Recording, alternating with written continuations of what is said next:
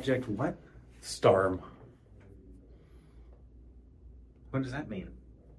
It's absolutely nonsense. I just want people to question it when they look at it. Okay, well, uh, welcome to the show.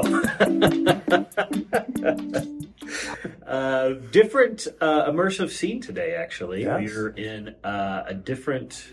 And we're this is Whoa, whoa, Whoa. yeah. We're actually uh, on location today. In Denver. And we have the lanyards to prove it. Yes. Uh, it says here, I am John Nelms. You're Eric Truex. Both from Zoom. Not Truo, Not Tro. not Tro. True X. True Axe. Yes, yes. True yes. Axe. And do you have? Do you own an axe? I do. Yeah? I, I own a couple of axes. I'm a bit woodsy at times. Yeah, Uh, I, I would imagine the the forest of of Michigan, Michigan. Are quite dense. They are. Yeah, They are. you have to have and an uh, I have also learned that owning an axe and being good at an axe is not true. Like just because you buy an axe, they will sell you an axe. There is nobody checking to see if you know how to use that thing. There's no like qualifications. There's no no, background safety. checks. Yeah. Like it's uh so yeah, you can just go buy an axe and they're they're kind of dangerous at times. Advanced weaponry. Yes. Okay. Well, why are we here today We are attending in person in person? the Zoom customer experience boot camp. Zoom Customer Experience Bootcamp and talk about what the customer experience is now, specifically as it relates to Zoom. we just we just expanded it. So it used to be the traditional Zoom contact center, Yep. ZCC, Yep. and then we added uh, Zoom Virtual Agent, ZVA. Yep. But now that we've added this light, latest product, Workforce Management, it's changed the entire part of the wheel to the Zoom Customer Experience section.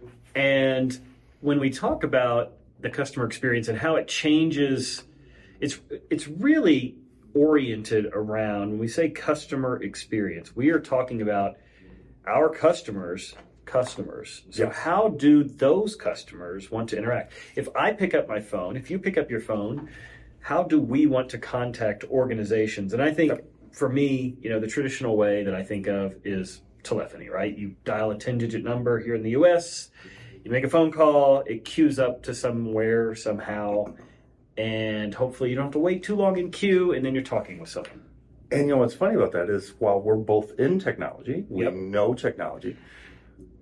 I understand that I may have more tools available to me if I use a web chat. Yep. If I use SMS, it should be, you know, it, it, I should have abilities in there. Yeah. However, trusting when I want something, when I'm, it's a sensitive subject and I want to know something, I like hearing that voice. I like that live person. I want to, so that's where. But do you think it varies user to user? Like, do you think there's there's? I know for me, I text a lot. Mhm. If I can text an organization, especially let's say that I'm in a noisy environment, I'm sitting even on an airplane where I can't pick up a phone.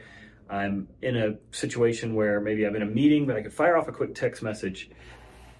Is that is something like that supported within Zoom CX? Absolutely. Now we have to follow 10 DLC campaigns, which if you guys don't know about that, that's a whole other beast. We can go to a whole other time. Terms is what it is. Yes, but so we do have to follow some parameters on that. However, that's one of our channels, right? So we have four channels that we support. Four channels. Number one, Voice, voice. traditional voice, making a phone call. Table stakes for any CCaaS provider. Voice. Then the, the next obvious one, because we're Zoom, video. You can video into the contact center. Um, and then the And- next and think two, about where that takes you, though. Video interactions. Like I think tech support. Wouldn't it be great if what, I'm having a problem with this? If I could just show you, like, hey, here's the model I have. Here's the maybe it's just something that's broken. Maybe I broke this piece on the back, and I said I need this part. And, and how do you describe that over the phone? Well, it's the brace that holds it the the arm which part of the arm is broken.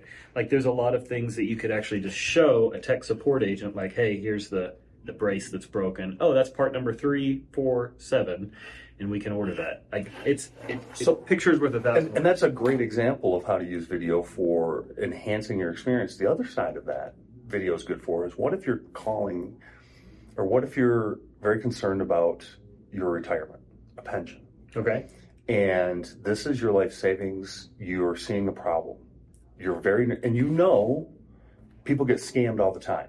I am very concerned about this. Seeing the the video, seeing a video, The, the so- trusted the trusted person with your money, huh? Exactly. So, Yeah. especially with a generation of people uh, a little bit older that have a hard time. So, us making it super easy to just browse to a web page, click a button, start a chat, escalate up to voice, escalate up to video. Now, this person sitting across has much more confidence. It, you know, it's easy to fake an SMS conversation for fraudulent purpose. It's harder to fake a voice conversation. It's even It's harder ex- to fake video. Extremely difficult to fake video. We try to fake video every time we do our podcast. So Just, just a moment. So much we try. I just want all of you, uh, dozens of our listeners. That I can say dozens at this point, right? Dozens of our listeners at Half this point just know that we are doing the bare minimum we can achieve.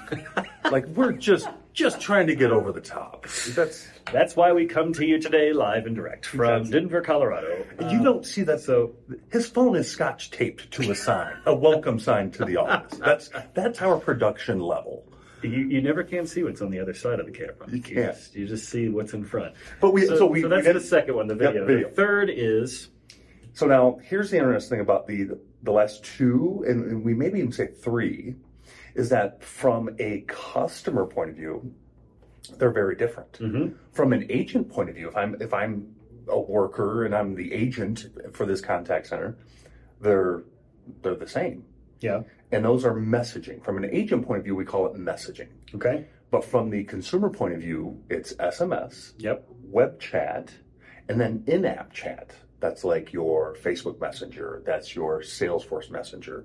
Tooling like that, we can embed a messaging co- connector into different applications. So would you call that three different channels or five different channels? it depends on the I would go. perspective. I would go with five different channels. I like the really. five. Yeah, the, the social media is, is more of the the newer of those four modalities, which was voice, video, SMS, and web chat. Um, and as we extend some of the web chat functionality, there's ways of deflecting active live chats away from the agent to reduce the agent load. What's the best way to do that? oh, you're you could only be talking about Zoom Virtual Agent. ZVA. So this is our AI-driven machine learning chatbot, right? So this looks at, and there's really three. The biggest thing to think about this, this is a chatbot that you interact with, and it has three purposes. Um, one, it can reference knowledge bases, and it can reference a wide range of knowledge bases. So you ask a question, it quickly looks and says, "Oh, I found an answer. We good? We good?" Nice. That's the first and primary method that we like chatbots for is giving information. The second one is a really, really big time saver. So that's the, the knowledge base is great for the consumer. Yep.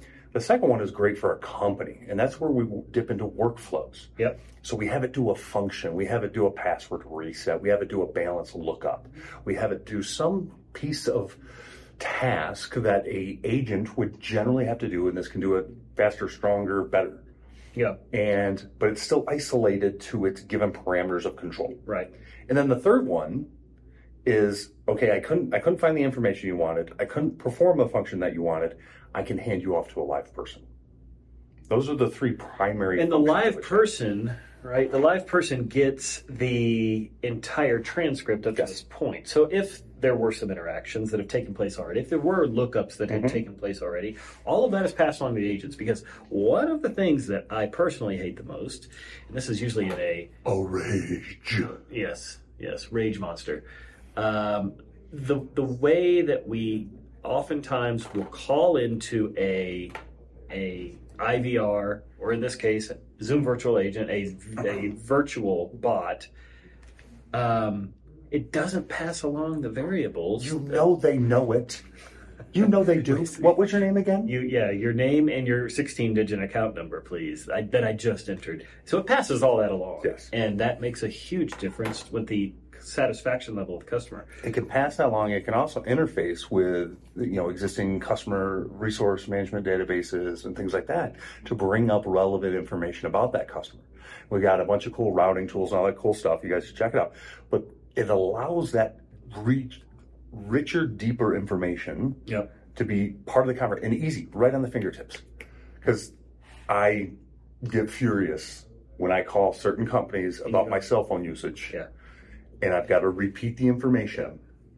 I, I'm okay if I say it once, even though you know it. You know my number because I get it from you. You know, I'm talking to you right now, right here, right here, right here. They're watching.